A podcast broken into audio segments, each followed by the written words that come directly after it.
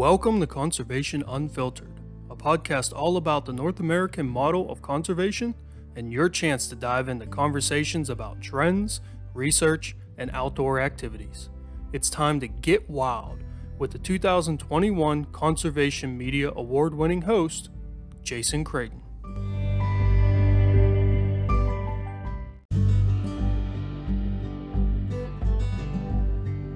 You know, I know I hear, I see the social media posts and uh, the, I get the letters and I get the emails where, you know, encouraging people to to uh, buy their doe licenses and burn them all and keep one.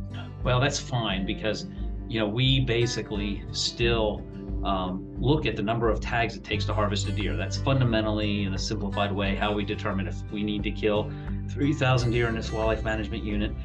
In many cases, you know, we know we're going to need four tags to get that harvest. So we're trying to hit that goal, not trying to wipe out the deer. And most wildlife management units, we're just trying to stabilize the deer herd. Welcome back to another episode of the Conservation Unfiltered podcast presented by Conserve the Wild. I'm your host, Jason Creighton, and this is episode number one hundred sixty-six, the State of Pennsylvania P G C edition. This week, I have Brian Burhans, the Executive Director of the Pennsylvania Game Commission, on the line with me. And this is basically a State of the Union about the state of Pennsylvania, but we're talking about the Game Commission and sort of how things are working uh, with them. We're going to be talking about the twenty twenty-three bear season, turkey numbers, uh, sort of the not unofficial look at the deer season in twenty twenty-three, and also the importance of deer numbers and doe harvest. Uh, and then we're also going to be talking about what looks, what the, what things are going to look like in twenty twenty-four and how proposed plans sort of work uh, as far as public uh, comments being put in and present presentations to the public and, and things of that nature. So let's get started with this episode right now.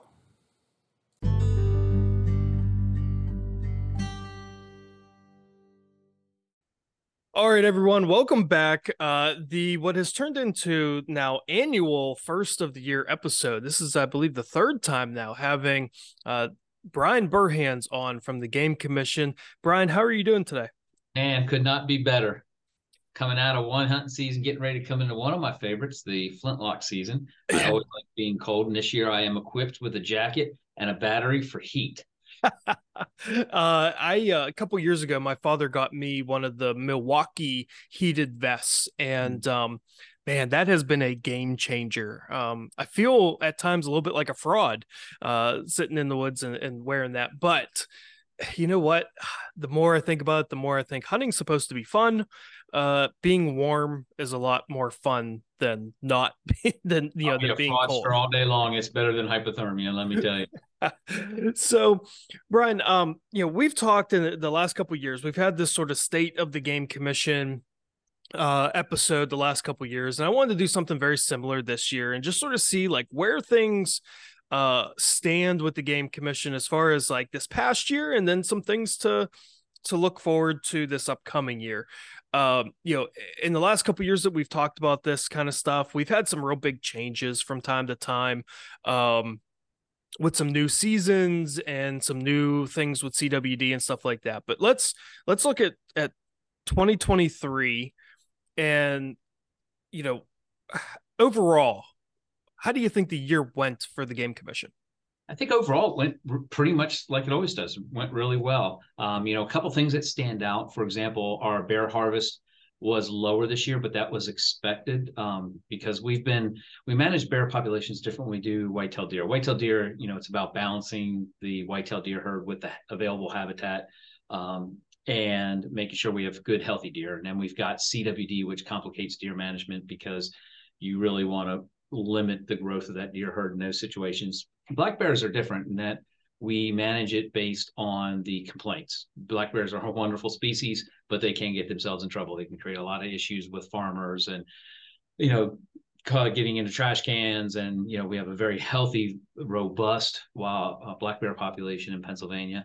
Um, and so we've been, we've brought that intentionally, brought that population down from about twenty thousand bears statewide to about uh, sixteen thousand bears statewide. Uh, as a result, you know, we're somewhere usually within thirty-five to thirty-six, thirty-eight hundred bears in the fall that will harvest. We've had some early season opportunities that we purposely put in there because you're going to get to that female population, the sow population, and that's what you're going to have to have in order to manage that, that bear population size.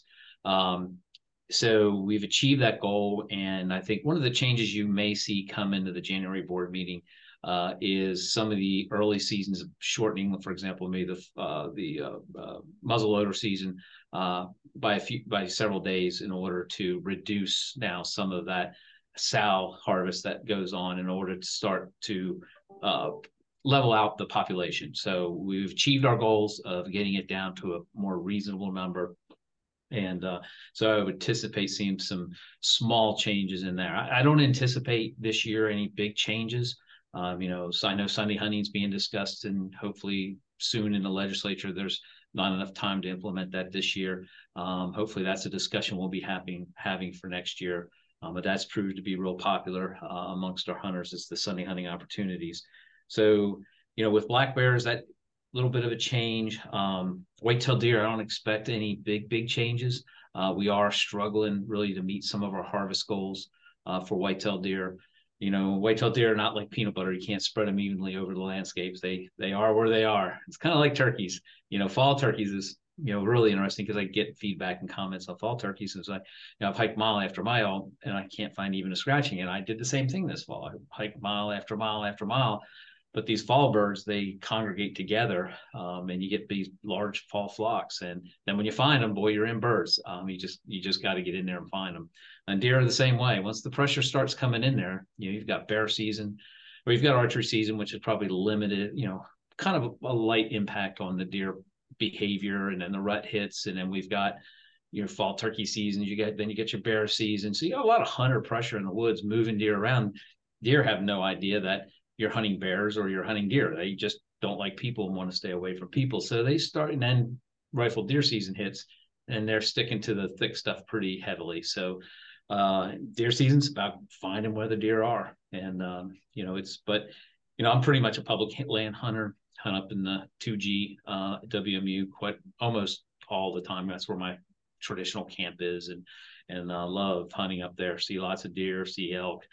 Um, haven't seen many bears yet, but um, lots of tur well some turkeys. I'm a turkey hunter, so I'm not gonna say lots of turkeys. I've seen a turkey, but uh, so I don't see a lot of changes. You know, we look at our rough grouse populations. Um, you know, we've had some uh, really hard years with West Nile virus. Um, and our flush rates um, are down a little bit, as you'd expect. Um, we did, interesting, we had did some research to ask the question, are, are, is our population reduced enough where we have basically isolated populations of grouse? And that can create some issues as far as small populations can tend to blink out over time, especially in game birds like grouse, or if you're talking about quail. So that is really... Um, that research fortunately came back and said, no, you're getting the breeding. These populations are breeding amongst themselves. They're not isolated. So that was really good news. You know, in March, there's really some exciting uh, news. Be the first time we've had this species back in Pennsylvania since probably, probably the eighties or nineties is bobwhite quail. So we've been working for many years uh, with Letterkenny Army Depot to actually create quail habitat. Uh, quail was a native species to Pennsylvania. I remember growing up in southeastern Pennsylvania, and I saw a few quail. Now, they could have been released for all I knew, but I, I had, but we have records of wild quail still in Pennsylvania at that at, during that time. So that would have been the seventies and eighties. Um, and we'll we've worked with Letterkenny and so many partners, National Wild Turkey Federation, and so many great partners out there to create habitat for quail. So I'm excited that we've got a number of donor states um, from across the United States that are going to be donating wild quail, um, and will be putting quail into that area.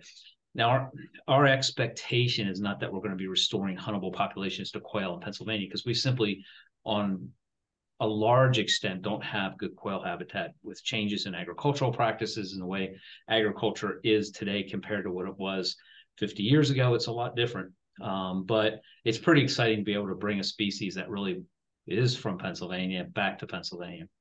Yeah, I mean, there's a lot of states in the South right, that are traditionally known as like huge quail species, you know, states, um, that they're having trouble with quail numbers. So if they're having trouble with quail numbers, uh, you know, trying to get, it, it, let's just say getting Pennsylvania back to having a huntable population is going to be quite an uphill battle. It is. And, you know, I spent a lot of my career in the southeastern United States, and I've worked with quail quite a bit, actually, as a biologist.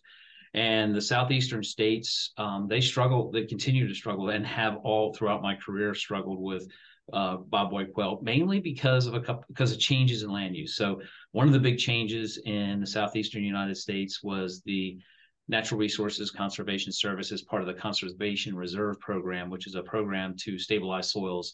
Um, started planting what they call C P three pine. C P three is just the name of the program, and basically planting loblolly pine. Well, these loblolly pine, as they grow, are not no longer quail habitat. In addition to that, the changing and changing changes to agriculture, the way we we use them, for example, uh, Roundup Ready crops. These these crops that basically get rid of the weeds and just allow the agricultural plant to grow, which is great for production, but not so good for Um, species like bob white quail. So um, they struggle in the southeast and will struggle here in Pennsylvania. The habitat, though, that's been put in, and I'm trying to think of the acreage, somewhere around fifteen, seventeen hundred acres, so it's a very large tract, is phenomenal.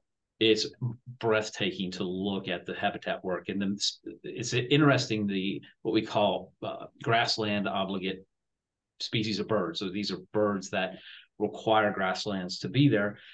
We're seeing a huge uptick in their populations. Um, woodcock, for example, we're seeing woodcock on that site like they've never seen before, just because the habitat's there. It's been created. So pretty excited.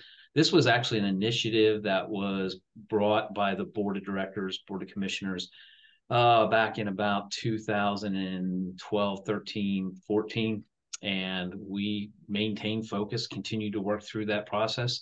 And building habitat takes time.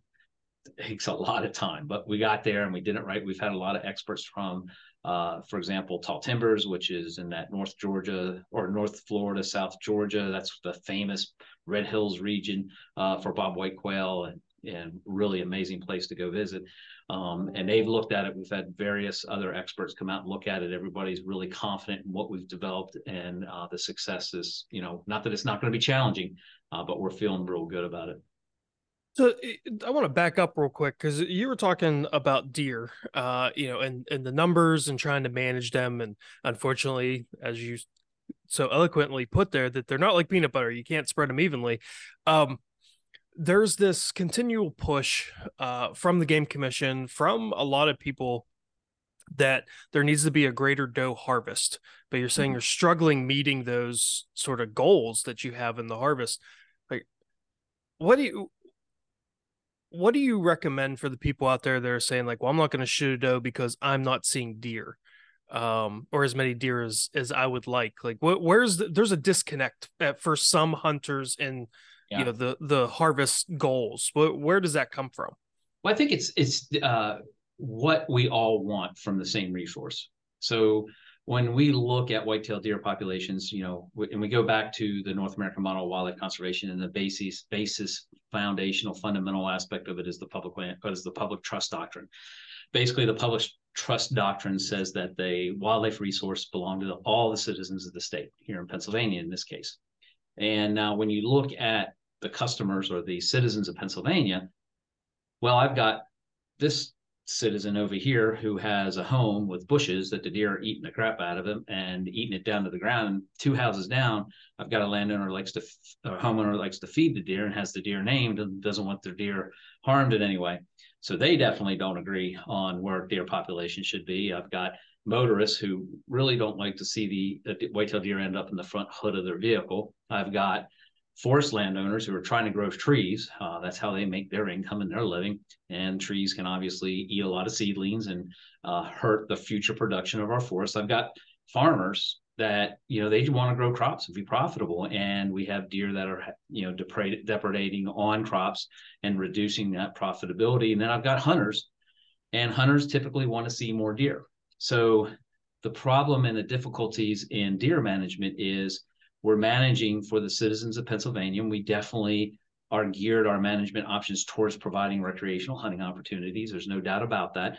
But at the same time, we still need to consider the, the wants and needs of other stakeholders that do have a say in deer management.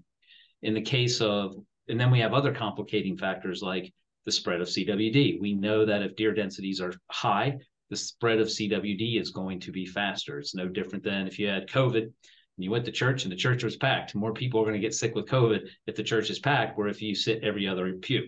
Um, it's just, that's the way diseases work. So I think the disconnect is really the expectations of the different uh, stakeholder groups of what they want to see from the deer population. Um, you know, I know I hear, I see the social media posts, and uh, the, I get the letters and I get the emails where, you know, encouraging people to to uh, buy their doe licenses and burn them all and keep one. Well, that's fine, because, you know, we basically still Um, look at the number of tags it takes to harvest a deer. That's fundamentally, in a simplified way, how we determine if we need to kill three thousand deer in this wildlife management unit.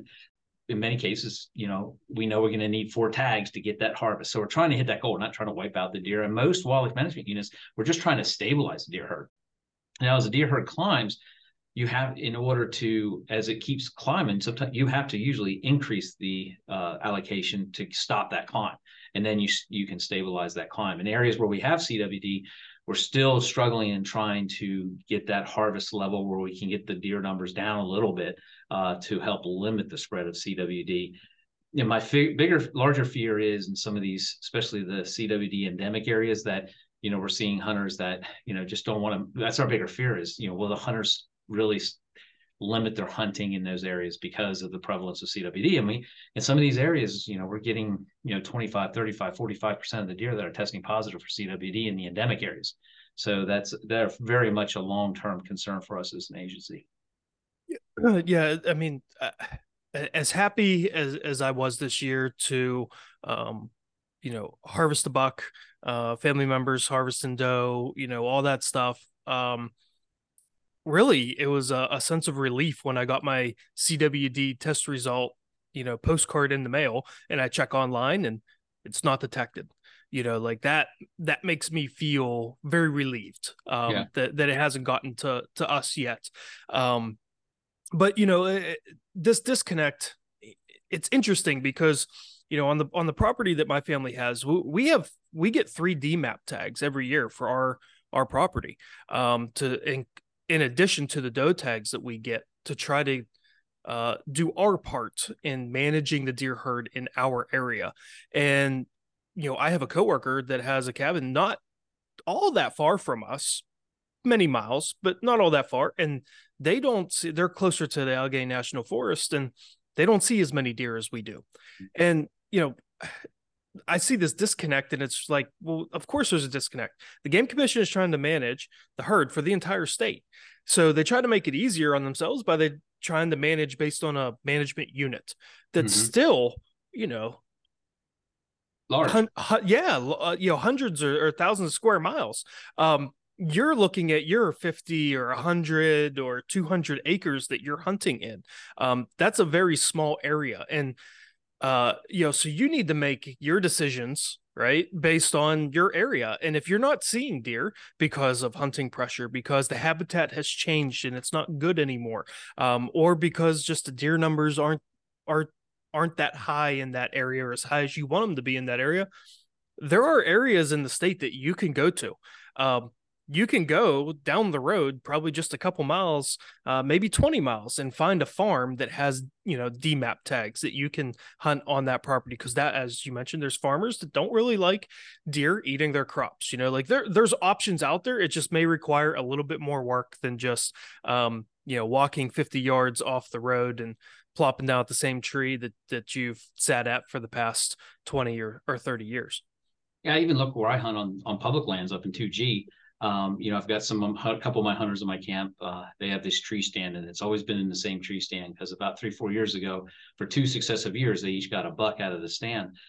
And for the last two years I've been in camp, seeing deer, I didn't see deer, and I sat there all day, and I'm like, well, move your stand, you know, the, because there are, I see plenty of deer in there. It's just, they're not, there's a lot of, so maybe that's part of the disconnect is, we don't always understand why deer may not be in this ten or twenty acres. And you, we look at us as hunters, we really don't hunt in very large areas. Yeah, we may do a walkabout or cover some ground, but pretty much we're looking at the same ten acres of land. Um, and when you look at white-tailed deer, you know, when you look at some, when we increase allocations, uh, antlerless allocations, usually we're only looking at harvesting one more deer per square mile. That's not many deer if you think about it. One, so if we increase allocations, and we're very conservative in how we um, increase and decrease our, if you'll notice, we're very slow about it on purpose um, because we want to be able to measure our results and be very calculated in how we manage the deer herd. So we're talking in the disease management areas, uh, the allocations were increased just to take two more antlerless deer per square mile.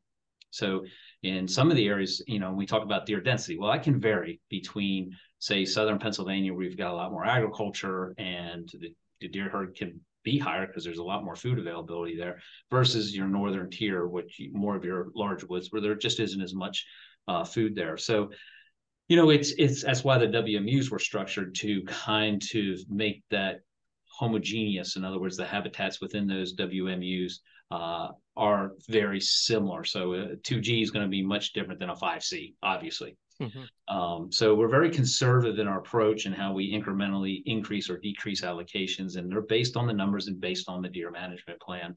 So, you know, I get a question sometimes about uh, here I was last year, the year before, uh, the Board of Commissioners made the decision that, because every year before antlerless allocations, they would look at them, and then one commissioner would do it for his wildlife management unit and increase them or decrease them. And if you think about it, you know, we shouldn't be changing those, making those decisions in that way, because it's, what is it based on? What information is it based on? It's really not based on any information. If, we're, if we need to change anything, we should change the deer management plan if the expectations of the management plan aren't meeting the desires. Um, and then I think as hunters, we need to look at all the other implications. Though, you know, I'm a hunter just like anybody else, and I want, I'd love to see thirty deer a day. If I saw thirty deer a day in two G where I hunt, man, I got a problem, because I don't know what the heck they're going to eat. Um, there's just not that much food. thirty deer, and I'm only maybe covering ten acres.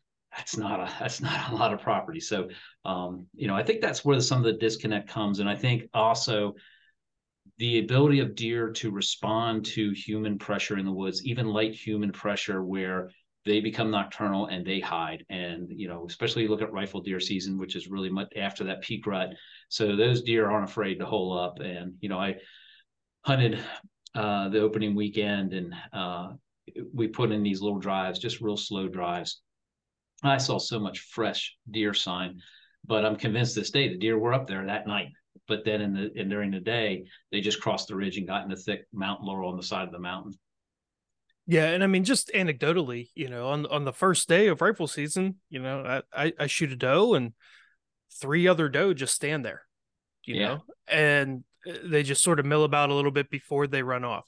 Uh, the last day of rifle season, I shoot a doe, and the three or four deer that are with that doe uh, just scatter as soon as that trigger's pulled, you know, because they know what that sound means now. You know, it's been yeah. two weeks. Um, the, and it didn't take them two weeks to figure that out. But, um, you know, it only took them a couple hours, but they figure it out. They're, they're very smart. We sometimes don't give them the credit uh, that they should get uh, due for them. when it this comes is a to species that. that's been dealing with predators for millions of years. Mm-hmm. And they are very, very good at escaping. And I think, I think the other thing, and I, I see this in some of the hunting videos, uh, I like to watch the hunting videos in Pennsylvania, because you hear, hear what they're talking about and what their feelings are. And, and this is something I hear very commonly, that, oh, I didn't hear any shooting and I didn't see any deer. There must not be any deer. Well, you'd be how, you'd be surprised how far a rifle shot doesn't carry. And, you know, how many times I've talked to hunters that I didn't see any deer and I didn't hear much shooting, but I talked to my buddies half mile down the road and they said, my gosh, it sounded like a war zone. Mm-hmm.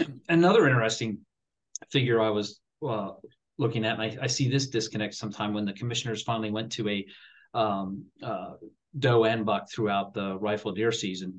Uh, you know, was the thought was, oh, we're just eliminating all the does. But when you look at the number of deer it takes to harvest uh, for, for how many tags, it's still four tags. That number has not changed from when they were split till when they um, were run the whole season. And it came up, comes up, it varies between zero point two five and zero point seven deer per tag, uh, which re- works out to about, a, you know, one in four tags is going to be harvested doe. So even though we extended the season or gave them two contiguous weeks where they could harvest a buck or a doe, typical what we're seeing is a lot of hunters are still waiting for that buck before they want to pull the trigger on a doe.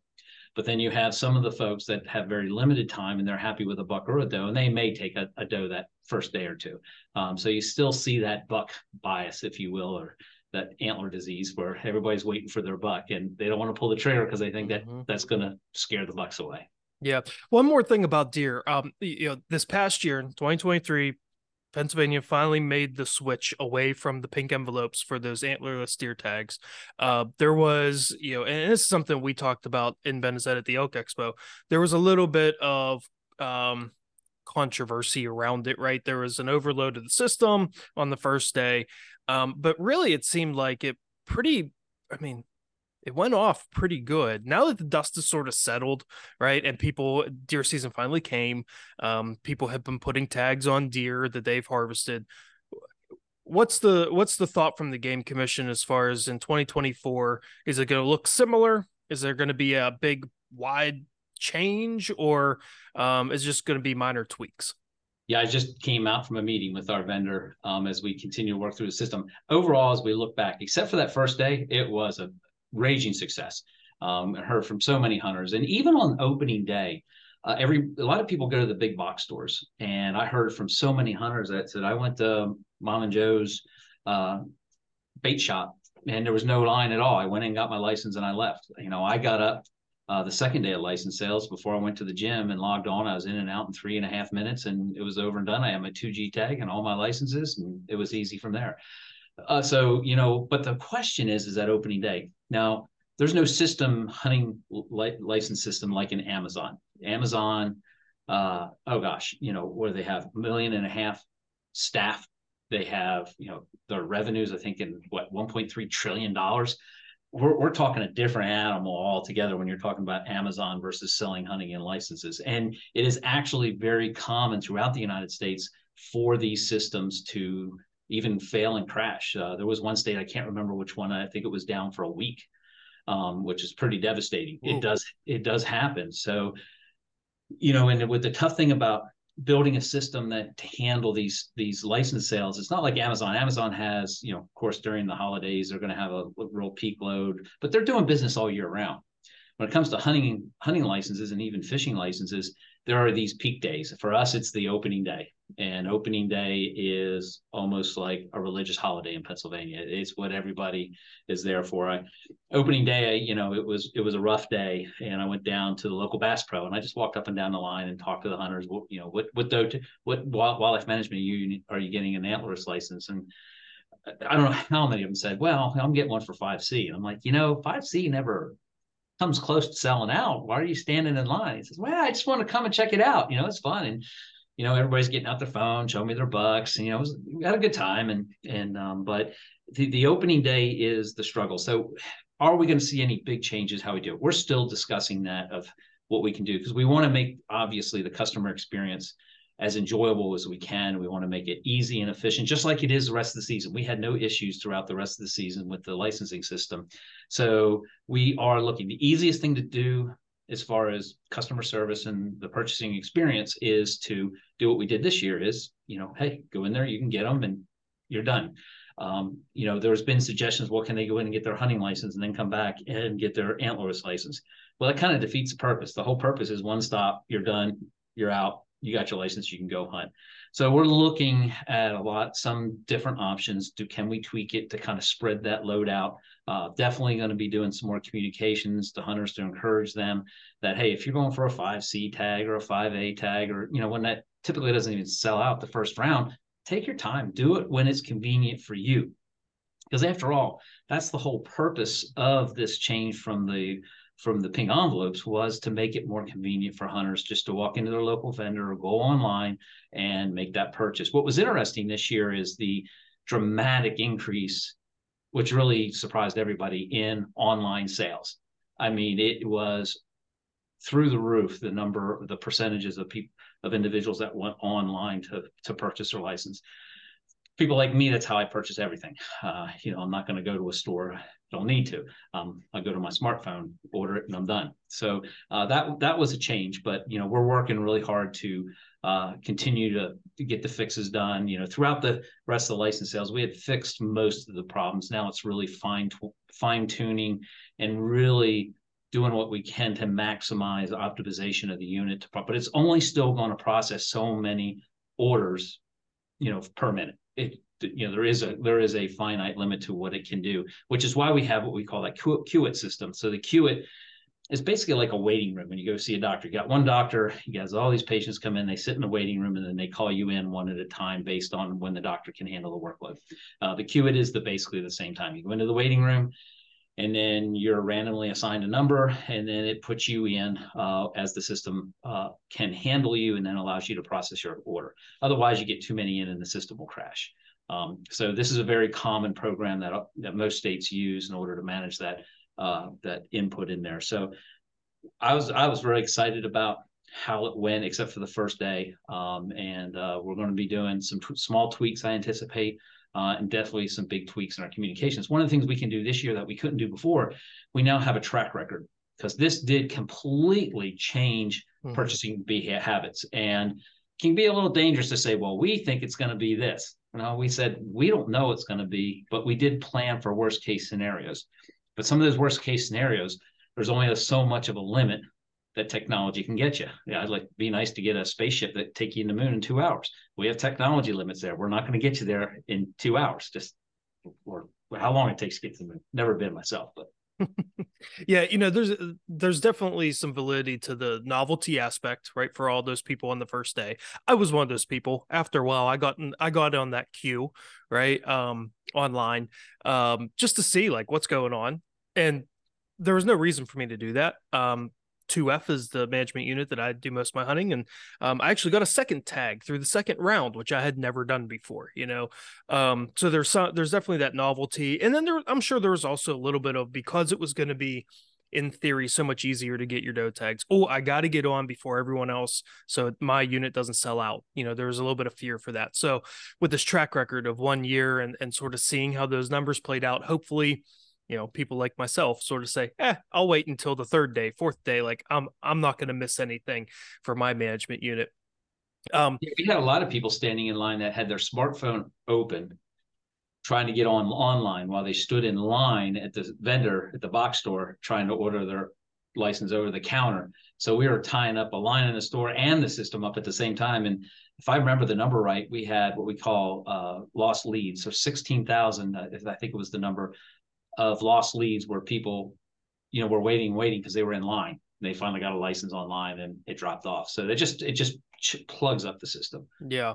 You know, a, a couple times you've mentioned um, the commissioners, the board of commissioners, and mm-hmm. sort of the process and them sort of voting on things and, and talking about things. How, how does that work? Like how, how does you have something that you think, you know, as, as an agency, you want to do, you want to implement, um, what's the role of the board of commissioners and how's that process sort of play out? Yeah, so the, the role of the commissioner, so the commissioners, we have nine commissioners, and they are uh, nominated by the governor and then approved by the Senate. And they are basically regular citizens. They're, they're as hunters, they are our peers. They are just regular hunters from one of nine districts, uh, and they are chosen from a district, uh, so they have some perception of what goes on, at least in their area. But when they make a vote, they're not making a vote for their district. Uh, if you think about years ago when they were making small minor tweaks to their antlerless allocations in a district, really didn't make sense because by definition, the commissioner is representing all citizens of Pennsylvania, not just their district. So um, there was a lot of reasons that that was put in place. And it's not that the commissioners couldn't take a vote and say, hey, we want to change these and go down a little bit. They have absolute authority to do that. That, that changing that was just more of a procedural uh, policy level rather than that they can't make changes, because they certainly can. The, the Board of Commissioners, they can make out those policy decisions. So the role of the Board of Commissioners is to set policy, the agencies, mainly seasons and bag limits, uh, rules and regulations for how, you know, what type of firearms we can use to how we use game lands. They set those rules, regulations, seasons, and bag limits. Uh, that isn't done by me, the executive director. I'm hired and by the Board of Commissioners. I'm their only employee. My job is to manage the agency, uh, is to make sure the work gets done, to make sure the strategic plan gets fulfilled, and to implement the policy decisions as approved by the Board of Commissioners. So they approve the policy. My job is to make sure staff implement that policy. So it's often I, I run into this all, all the time. Well, I don't like that reg change. You need to change that. I can't change it. I'm just the executive director. Only the Board of Commissioners can do that. And this was the way wildlife agencies were set up from the start. And this they were set up this way for a number of great reasons. It's a very good system. There is no such thing as a perfect system. Um, after all, we're dealing with people. Um, but it's a very good system because at least it's the sportsmen and women of the state of Pennsylvania that are determining what the seasons and bags should be, uh, not a bureaucrat like myself and my colleagues that are making those decisions for the sportsmen. Because uh, because we have as an as administrators and technical, you know, whether you're a scientist or a forester here at the Pennsylvania Game Commission or you're a habitat management crew managing habitat, we're going to have a little bit of different perception because we're out on the ground all the time. We see things every single day. Um, and it's that's where it's all filtered through that Board of Commissioners uh, who have to balance both the science and the social aspect of wildlife policy. And wildlife policy is very, very challenging because if, if you think about it, you can change policy that makes perfect biological and scientific and economic reason to do it. But the social side is so powerful that it's just something you can't do. And that's the tough part in, in wildlife policy is that just because it makes financial sense and biological sense, if it doesn't make good social sense, that's the price you, you're going to pay and the risk you take. And that's has to all be balanced. And these Board of Commissioners, number one, they're volunteers. They're not paid. These are not paid positions. Um, they can serve up to three terms of four year, years each. Uh, they have to go back through the interview uh, process after every four years. Uh, they're donating their time and their talents, and they put a lot of work into being a commissioner. They go to meetings. They go to, of course, the uh, board meetings here with the commissions. They go to sportsman clubs. They're all over the place uh, trying to share that information, answer questions, um, and they, they do an absolutely fantastic job of doing that. Not, we're blessed in Pennsylvania to still have this system. We have about half the states in the United States that have independent agencies, and the rest of them are what we call super agencies, um, which are basically under the governor's jurisdiction directly. Not that the governor doesn't have control, but we're not, we're an independent agency. Doesn't mean we can't listen to the yeah, governor. You know, the, the interesting thing to me about the commissioners is, as I've become more aware and watched a couple of these, um, you know, some of these meetings that they've had where they've approved, you know, bag limits and things like that, is that, um, none of these people ha- are coming in and being like, this is the way I want it, and this is the way it's going to be done. Um, they're coming in and they're saying, okay, this is what the biologists are telling us through their research. This is what history tells us through what has been done in this state and, and states like Pennsylvania. And then this is what a representative amount of residents within my district sort of think on the matter. And they just sort of, as you said, sort of blend that all together. It gets filtered through them, and then they make a decision. Like, it's not, you know, like, well, this isn't going to benefit me, so I'm going to vote no. Um, you know, that that's, it's not, it really does seem like a democratic style system, right? Where you're, they just take all this information and they're really trying to do what's best for everyone in the state of Pennsylvania, you know, financially, for the wildlife, social side, all that stuff. It truly is democratic. And the reality of it is, for every decision a commissioner makes, and I don't care if it's the length of groundhog season, no matter what decision they're make, there will be hunters that like it and don't like it. And we're not going to hear from the ones that like it. They're happy. The ones that don't like it will be vocal and loud and go to their, their representatives and their senators and voice their concerns. And that's part of our democratic process. But the fact of the matter is, there is no one reg that is going to make everybody happy. That that's a land that doesn't exist. If it did, I would really like to buy a couple tickets, one-way tickets to go to that land, but it doesn't exist. And, you know, you'll hear, why is it so controversial?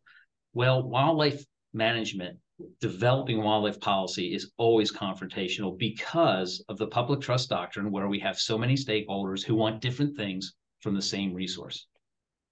Yeah, you know, I look at I look at decisions made, you know, with the agency, um, season lengths, the way seasons go, you know, the way they're structured, um, antler restrictions, all kinds of different stuff. Uh, do I agree with all of it? No. Uh, when you actually look at it for what it's worth and not just how does this apply to me, and you see that sometimes decisions are made to benefit other people that are hunters or other people that maybe aren't hunters, uh, you know, you tend to be like, okay, well, I don't like it. I wouldn't have chosen to do this, but I understand why they're doing it. You know, right. like that, there's no nefarious reason that they're doing it, which yeah. is why we don't have board positions that are, for example, uh, held for a special interest group, uh, because that would basically go against really what the whole board is trying to do in a democratic process, is to not be um, there to represent represent a specific special interest group. They're there as hunters and trappers and outdoors people that are want to do good, do right for the entire state of Pennsylvania. And one of these sort of plans, one of these things that's sort of coming um, in bits and pieces into, you know, the, the commissioner's purview uh, is the Martin reintroduction. And actually, you know, I, I've had a whole episode dedicated to this plan and sort of the general process on how it plays out. Um, where are we at in that process, and how close are we to either implementing it or saying, no, we're not going to do it? It'll be at this January meeting. That's where that this is the final step where the commissioners will have to do one of three things. They can approve it, and then we can move into restoration. They could table it and, and take more time to continue to look at the issue. Or three, they could just say, no, we're not going to do it. So those are their three options before them. Uh, so this has gone through a big public process. Again, part of that democratic system of being very transparent, giving the public. Right now, we just uh, where the where the plan it was released. The previous board meeting for public comment, and that's what we did. We got public comment, put all those together. Um, we're giving those, the board is going to be getting that information about now. It's getting put together. They're also going to be looking at the, the additional survey work we did to see what hunters' opinions are in addition to the other citizens of Pennsylvania. And then, bless them all, they got to balance all that out. yeah, and, and this is one thing that I, I want people to realize. Let's just say, hypothetically, at this next uh, board meeting, they approve the plan.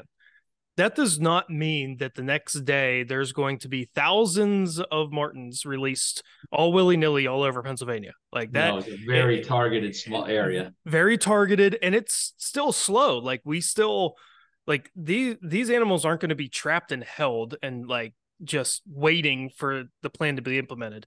Once it's implemented, then we have to go about the whole process in other states of trapping these wild animals, bringing them into the state. So this isn't, th this is still a slow process, even if it gets approved. Um, so don't, don't just because you see the approval doesn't mean, oh no, look out, Martin are going to be overrunning the, the entire state now. A lot of people make that comparison to fishers. Now, the fisher is an animal in Pennsylvania that gets blamed for so many things that it doesn't even do. I swear it's gotten blamed for car accidents, killing all the turkeys, killing all the grouse, killing all the deer. That poor animal does more bad than it, it has no idea. Um, and but but one thing about fishers is they they have they do have a you know a larger range uh, of suitable habitat that they can occupy as compared to the fisher, which is has more specific habitat conditions. And, we're, and remember, we're talking about a something that's the size of a red squirrel, or not a red squirrel, a fox squirrel. This is not a very big weasel. and I, I think the, unfortunately, the fisher has stigmatized predators, um, unfortunately. And, and the role of predation in nature is far more complex than typically we really often think about.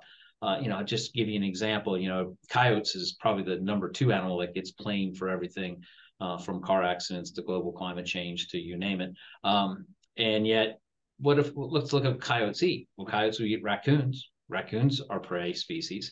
Raccoons will eat, or uh, uh, coyotes will eat black rat snakes. And black, black rat snakes are egg predators. They will eat things. So those predators eat other predators. So it's, it's far more complicated then we really look at, then, then most of us look at predation and system as merely, well, they're just going to eat a prey species. Well, that prey doesn't need necessarily going to be a grouse or a turkey or a, a songbird. It could also be another predator. So there's that whole balancing act that goes on. my next to last, second to last uh, question for you is uh, about Sunday hunting. Right, mm-hmm. We currently have in the state of Pennsylvania three day, three Sundays that that you can hunt. Um, one during archery deer season, one during rifle bear season, one during rifle deer season, and um, so who has control over whether more Sundays get added, and who should people talk to about either wanting to add more days or voicing their opposition to the Sunday hunting? Yeah. The, the Pennsylvania Game Commission is granted that authority only from the state legislature. So we were given the authority to use three days. Uh, if we, we would love to use more Sundays to offer hunting opportunity, but the legislature has to grant us that authorization. So if they want to see more Sunday hunting opportunities, less Sunday hunting opportunities, that is controlled by the members of the legislature, and they pass laws to determine what that looks like. So when you look at how the Game Commission operates, we have to remember that it's the legislature that sets kind of the sidebars, sideboards of, okay, Game Commission, you're gonna you're gonna have authority between here and here to operate, and that's where the Board of Commissioners operate, between those sideboards of where they can make rules and regulations. They can't go outside of those sideboards, or it's illegal, um, and it, it it won't it won't ever pass because uh, this, the Commonwealth will shut that down. So they are specifically operating within the guidelines of the legislature, which is perfectly appropriate. Yeah, just I uh, just want to make it clear for people listening, right? Uh, you know, um, voice your opinion to the people that can actually make a difference. Um, mm-hmm. Right now, that's not people within the Pennsylvania Game Commission. Uh, if the legislature does decide to say, hey, Game Commission, you have full control, do whatever you want with the Sundays, uh, then the opinion can be directed towards the Game Commission as far as how to handle that within those, as you mentioned, sideboards. Uh, and then I have to I have to finish up this this talk with our um, sort of traditional uh, question to end. Um, mountain lions in Pennsylvania, yes or no? Uh, no. Are there? Uh, are there is there a reproducing population of mountain lions in Pennsylvania? Uh, I am quite sure no. Uh, is there an opportunity that mountain lion could pass through Pennsylvania? Yes. Uh, mountain lions have extremely large home ranges and can go on walkabouts and end up in surprising places. Years ago, we had one show up in Connecticut. There's a lot of reasons why mountain lions would never make it in Pennsylvania. Number one, Pennsylvania is one of the most roaded states in the country. Mountain lions are not like typical medium-sized predators like we have coyotes and raccoons and and fishers and whatnot. Uh, mountain lions are far, uh, their, their densities are just automatically going to be lower. Uh, they would get wiped out on roads in a heartbeat. So they just not, it's not conducive to agriculture in Pennsylvania. It's not conducive to the road system in Pennsylvania. Uh, so I just, you know, yeah, we have some pretty big places in Pennsylvania, uh, but there's still roads running around all of them. A quick check on Onyx will show us that. Yeah. So, you know, when you get that picture on your trail camera of a cat, um, do yourself a favor. And before you think that is a mountain lion, go out and just measure a log or a tree that's near where that cat was in the picture and see, you know, if that log was actually only nine inches, uh, then you have a nine inch cat. You don't have, you know, this because those trail cameras, they, they, they sort of play visual tricks on you sometimes when you look at it. So, oh, um, yeah. and, and you got to remember too, that the, the, the tail on a mountain lion is far longer in comparison to his body than a, than a cat.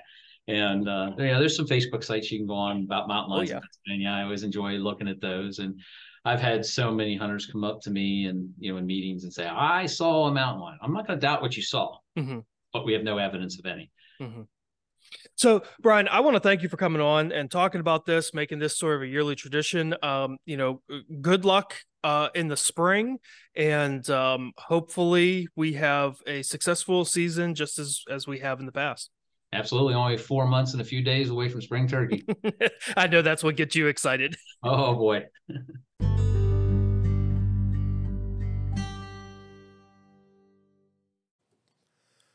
All right, that'll do it for this episode. If you didn't notice, there is a new logo for the podcast. Yes, we did a quick quiet rebrand of just a new logo. Uh, so just trying to make things a little bit different here in the uh, season number seven. Jeez, man.